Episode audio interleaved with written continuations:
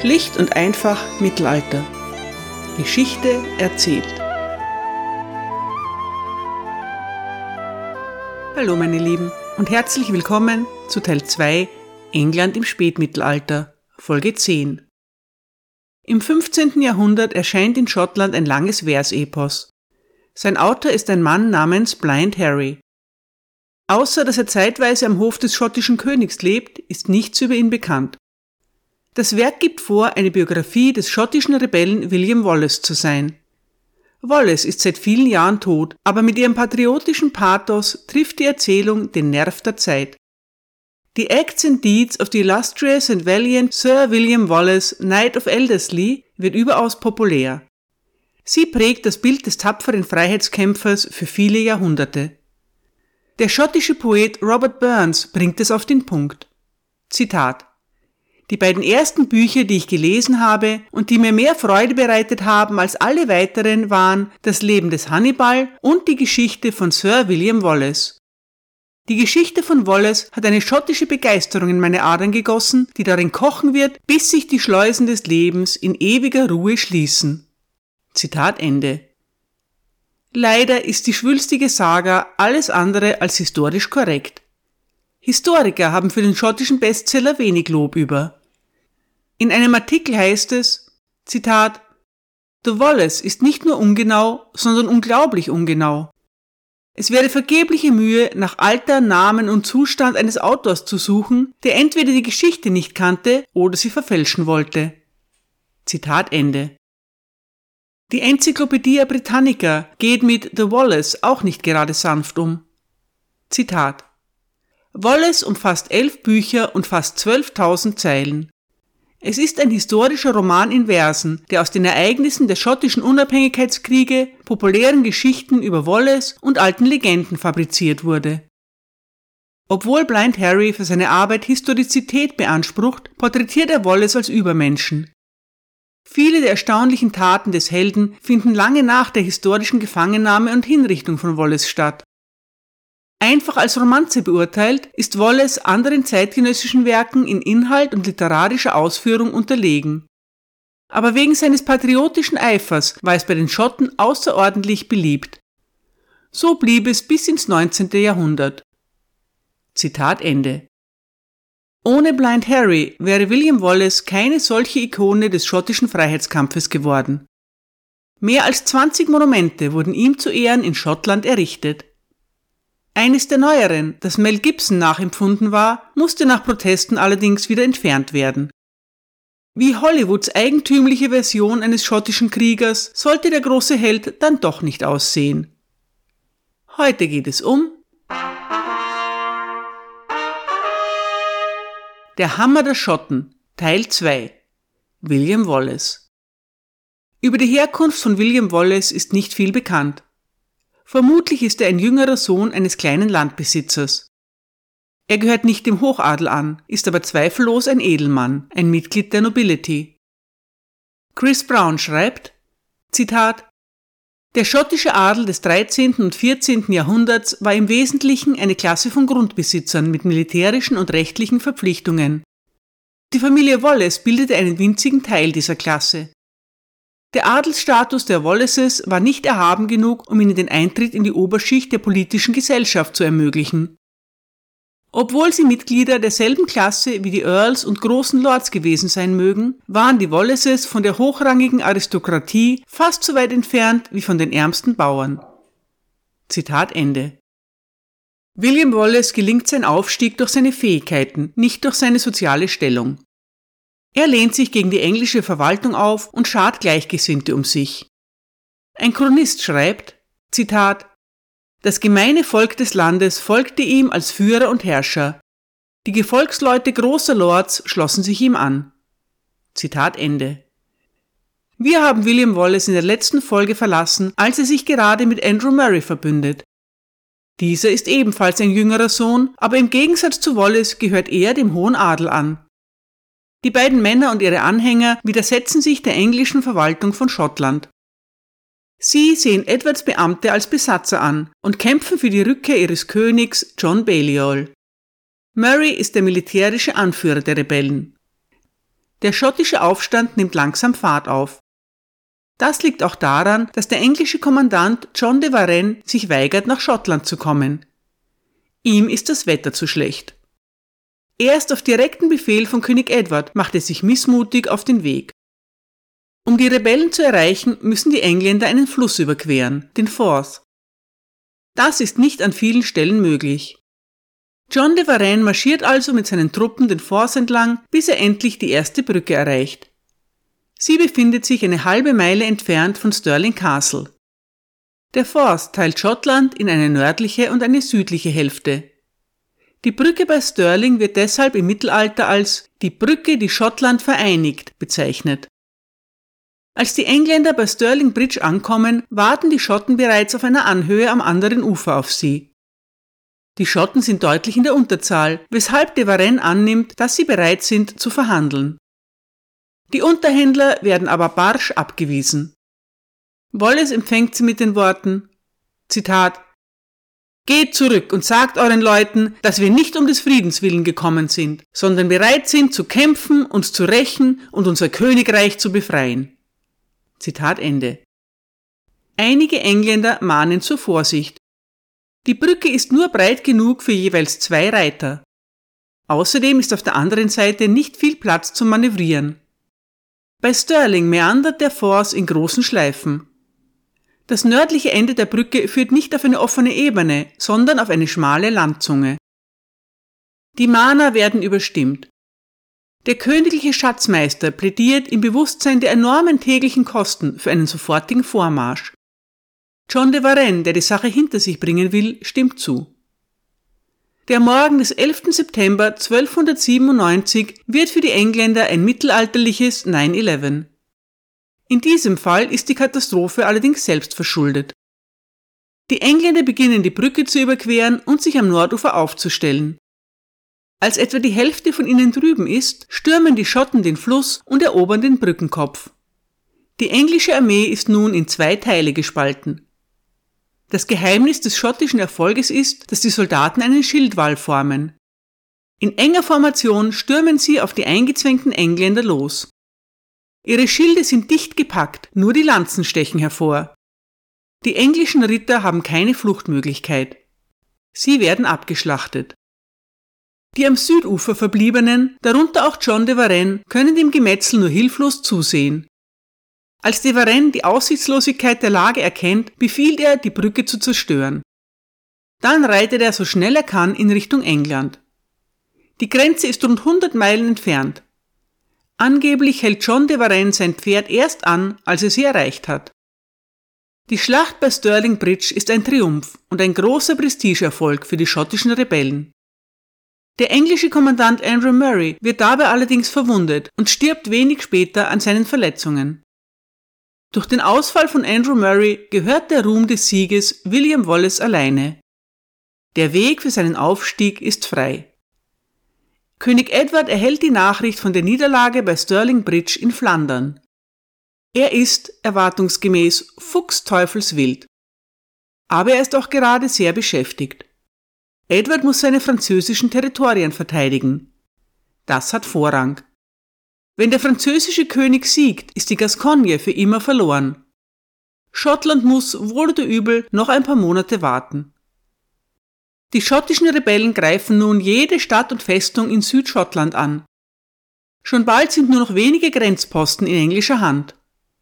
Dann marschiert William Wallace mit seinen Truppen über die Grenze und fällt in England ein. Der Chronist Walter of Guisborough schreibt, Zitat, in allen Klöstern und Kirchen zwischen Newcastle und Carlisle hörte der Dienst Gottes vollständig auf.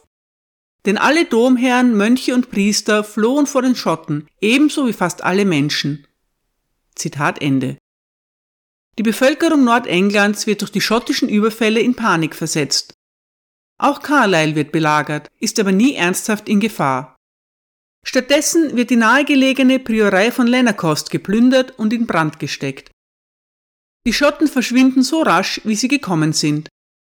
Nach einem Monat kehren sie mit Beute beladen nach Hause zurück. Das stärkt ihr Selbstbewusstsein, aber politisch bringt es nichts. Ein paar brennende Farmen werden die englischen Magnaten kaum einschüchtern. Dafür prägt sich die Verwüstung der englischen Bevölkerung ein. Für sie ist William Wallace nichts anderes als ein blutrünstiger Bandit. Das Jahr endet in nervöser Anspannung. Die englischen Lords bereiten sich auf eine Invasion Schottlands vor. In ganz England und Wales werden Truppen angeworben. Die Schotten planen ihre Verteidigung.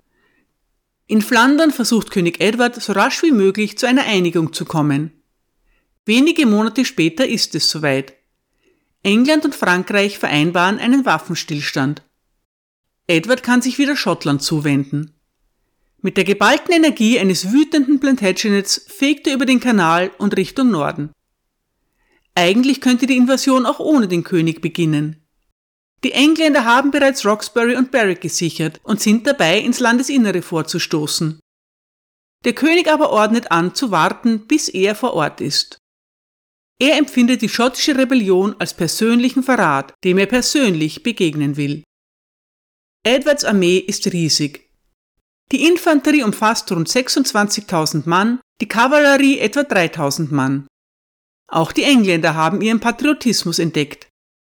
Die englischen Lords brennen darauf, die Schmach von Stirling Bridge zu rächen. Dies ist nun ein Eroberungskrieg, ähnlich wie der in Wales. Den englischen Edelleuten winken bei einem Sieg auch wertvolle schottische Ländereien. Sie rechnen damit, dass die aufständischen Schotten schon bald enteignet werden. Zunächst aber müssen die Schotten erst einmal besiegt werden. William Wallace war auch nicht untätig. Nach ihrem Sieg erklären sich Andrew Murray und Wallace zu den Guardians of the Kingdom of Scotland on behalf of King John Balliol. Auf Deutsch zu den Wächtern des Königreichs Schottland im Auftrag von König John Balliol. Nach dem Tod von Andrew Murray wird Wallace zum alleinigen Guardian of Scotland. Außerdem lässt er sich nun auch von einem schottischen Edelmann zum Ritter schlagen. Als Guardian erstreckt sich seine Verantwortung auf alle Bereiche des Lebens, wie Militär, Justiz und Wirtschaft. Dass er seine Aufgabe ernst nimmt, zeigen seine bis heute erhaltenen Briefe an deutsche Kaufleute in Hamburg und Lübeck, Wallace arbeitet an der internationalen Anerkennung des schottischen Staates. Außerdem bemüht er sich darum, die englischen Sheriffs und Bailiffs durch seine eigenen Männer zu ersetzen. Unterdessen rückt die englische Armee weiter vor. In einer offenen Schlacht hat Wallace keine Chance. Seine einzige Hoffnung besteht darin, die Engländer hinzuhalten. Chris Brown schreibt, Zitat, der einzige realistische Plan für Wallace bestand darin, einen Kampf mit der englischen Armee zu vermeiden und darauf zu warten, dass sie sich zurückziehen muss. Wenn ihm das gelänge, könnte er seine Truppen die Grundlage seiner politischen Macht bewahren. Wenn Edward dazu gebracht werden könnte, Schottland zu verlassen, ohne die politische Situation verändert zu haben, würden die verbleibenden englischen Garnisonen kompromittiert sein. Die Glaubwürdigkeit der englischen Verwaltung würde untergraben werden. Wenn irgend möglich, wollte Edward den Kampf. Wallace sicherlich nicht. Zitat Ende. Tatsächlich fällt es den Engländern schwer, den Feind auszumachen. Sie rücken vor, verwüsten das Land, brennen Dörfer nieder, aber die schottische Armee bleibt verschwunden. Nach einer Woche erfolgloser Provokation machen die Engländer an der Küste Halt und warten auf Nachschub. Die Tage vergehen, aber weder zeigt sich Wallace noch trifft Proviant ein. Heftiger Gegenwind hat die Versorgungsschiffe aufgehalten. Das einzige, was im Überfluss vorhanden ist, ist Wein. Manch trinkfestem Soldaten mag das genügen. Gut für die Moral ist es nicht. Zwischen der englischen und der walisischen Infanterie brechen Kämpfe aus. Die Waliser drohen damit, sich zurückzuziehen oder überhaupt gleich den Schotten anzuschließen. Der Feldzug steht auf Messers Schneide. Gerade als Edward erwägt, sich nach Edinburgh zurückzuziehen, erhält er eine gute Nachricht. Die schottische Armee wurde entdeckt. Sie lagert nahe der Stadt Falkirk. Von dort aus plant sie, die Engländer während ihres Rückzuges anzugreifen. Aber die Engländer drehen den Spieß um. Sie konfrontieren nun die Schotten. Die Strategie von William Wallace bei Falkirk lässt Zweifel an seinen militärischen Fähigkeiten aufkommen. Sein vielgerühmter Sieg bei Stirling Bridge ist mindestens ebenso, wenn nicht mehr, der Verdienst von Andrew Murray. Nun ist Wallace als Kommandant auf sich alleine gestellt. Er bewährt sich nicht. Die Schotten formieren sich wieder in Schildwellen. Das hat ja schon bei Stirling Bridge gut funktioniert. Der Unterschied ist nur, bei Stirling Bridge waren die Schotten in der Offensive, jetzt müssen sie sich verteidigen. Die Schotten stehen also mit Schildern und Speeren auf ihrem Hügel. Die englischen Ritter denken nicht einmal daran, auf sie loszupreschen. Abgesehen davon, dass es unsinnig wäre, kann man die Pferde auch gar nicht dazu bringen, in eine Reihe von Speeren zu galoppieren. Die Engländer haben eine neue Waffe mitgebracht und Edward ist sehr begierig darauf, sie auszuprobieren. Den berühmten englischen Langbogen. König Edward stellt seine Bogenschützen auf und tausende Pfeile prasseln auf die Schotten ein. Damit hat Wallace augenscheinlich nicht gerechnet. Er hat bisher nur eine Schlacht miterlebt, die bei Stirling Bridge. Dort sind die Engländer nie dazu gekommen, ihre Bogenschützen einzusetzen. Bei Falkirk ist alles anders. So dicht kann ein Schildwall gar nicht geschlossen sein, dass ihn kein Pfeil durchdringt. Getroffene Soldaten lassen ihre Schilde fallen. In kürzester Zeit befindet sich die schottische Formation in Auflösung. Dann schickt Edward seine Kavallerie los. Die schottische Infanterie wird vernichtet. Auch die Schotten haben eine Kavallerie. Die Ritter stammen natürlich aus der Oberschicht, es sind Edelleute, Sie halten sich zunächst im Hintergrund. Als sie sehen, was geschieht, wenden sie ihre Pferde und reiten davon. Sind sie alle Feiglinge oder Verräter? Mark Morris sieht es so. Zitat. Die schottische Kavallerie, also der schottische Adel, war zu Beginn der Schlacht geflohen. Dies hat zu dem hartnäckigen Mythos geführt, dass sie Wallace als einfachen Emporkömmling verachteten und tatsächlich mit Edward I. verbündet waren. Nichts könnte weiter von der Wahrheit entfernt sein. Die Adeligen Schottlands hatten dem englischen König von Anfang an die Stirn geboten und waren bereit, ihm Widerstand zu leisten. Was sie von der Infanterie in Falkirk unterschied, war nicht ihr Engagement für die patriotische Sache, sondern die Möglichkeit zu fliehen. Sie erkannten, dass eine Niederlage unvermeidlich war. Wir sollten sie nicht zu schnell als Feiglinge verurteilen. Es war nicht Verrat, sondern eine massive Übermacht und überlegene Feuerkraft, die zum englischen Sieg führten. Wir sollten auch nicht so tun, als ob das Verhalten der schottischen Kavallerie sich in irgendeiner Weise von ihrem Anführer unterschieden hätte. Auch Wallace floh aus Falkirk, vermutlich auf dem Rücken eines Pferdes. Zitat Ende. Die Entscheidung der schottischen Adeligen, vom Feld zu fliehen, erweist sich später als klug. Wären sie in Falkirk gefangen genommen worden, wäre der schottische Widerstand zusammengebrochen. Viele Schotten haben den Tod gefunden, aber Edward hat nicht triumphiert. Der englische König entlässt seine Infanterie und macht sich mit seinen Rittern auf, um den schottischen Flüchtlingen nachzujagen. Die Schlacht ist gewonnen, aber der Krieg noch nicht. Für William Wallace bedeutet Falkirk das Ende seiner Karriere. Sein Führungsanspruch beruht auf seinen militärischen Erfolgen. Ohne diese bleibt ihm nicht viel. Wallace tritt als Guardian zurück. Seine beiden Nachfolger gehören dem schottischen Hochadel an. Es sind Sir John Comyn und der Earl of Carrick. Der Earl of Carrick ist Robert Bruce. Der Abstieg von Wallace begründet seinen Aufstieg. Robert Bruce hat selbst einen fundierten Thronanspruch, aber noch steht er auf Seiten seines in England inhaftierten Königs. Die schottischen Magnaten sind ein zerstrittener Haufen und trauen einander nicht über den Weg. Der Bericht eines englischen Agenten an den Sheriff von Roxbury macht das deutlich.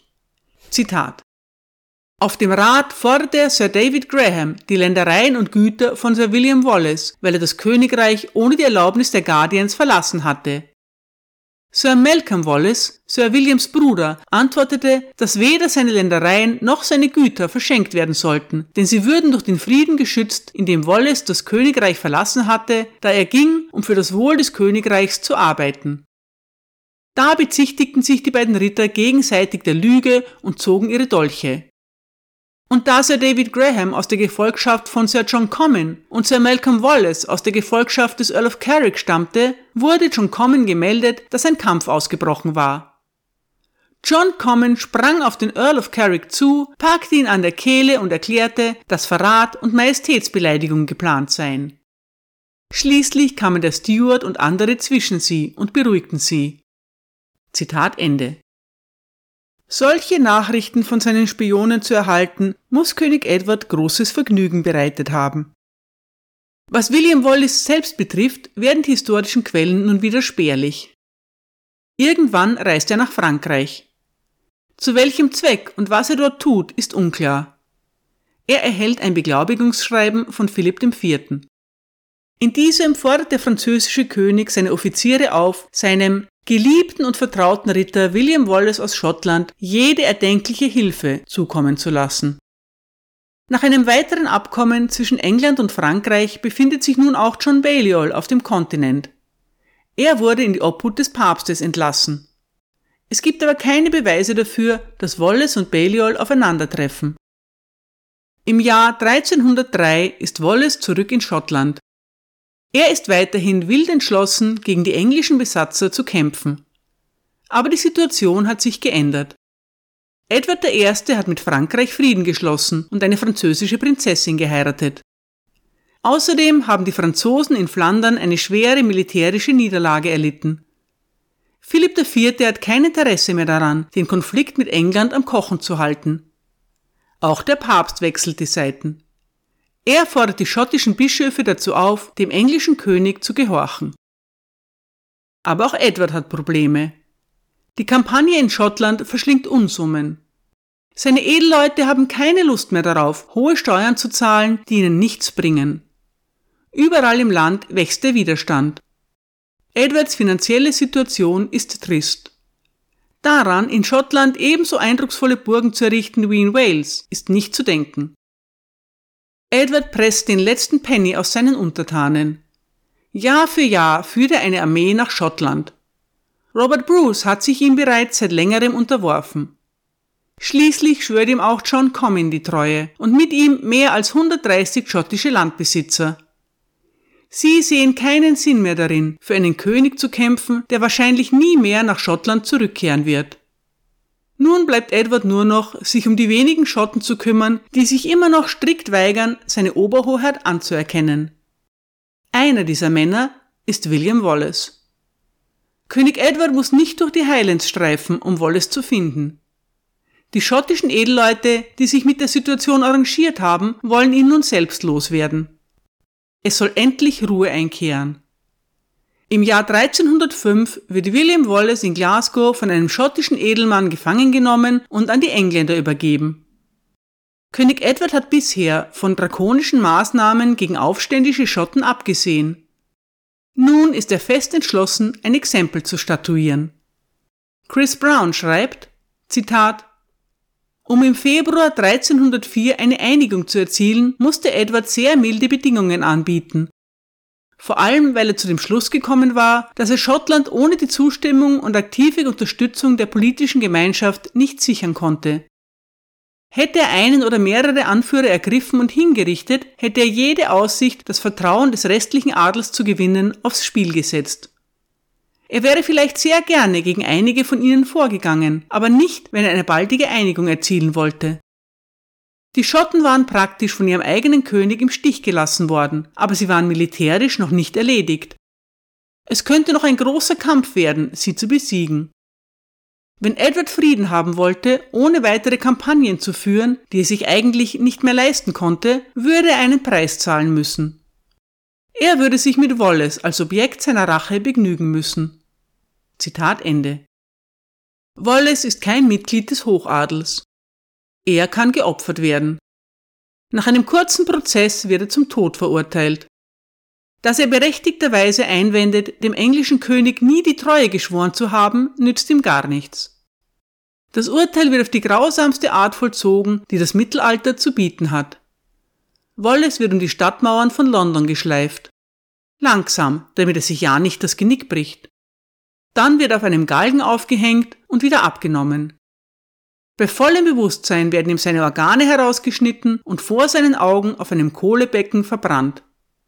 Schließlich wird er geköpft und gevierteilt. Sein Kopf landet auf der London Bridge. Die vier Viertel seines Körpers werden nach Newcastle, Berwick, Perth und Stirling geschickt. Anders als im Film Braveheart liegt Edward I. nicht im Sterben, als William Wallace hingerichtet wird. Er nimmt an einer Jagd in Essex teil. Wenn der englische König aber glaubt, dass seine Probleme mit Schottland nun ein Ende gefunden haben, so hat er sich gründlich getäuscht. Der eigentliche Braveheart, der Mann, dem der Name in Wahrheit verliehen wurde, ist Robert Bruce. Und der legt gerade erst los.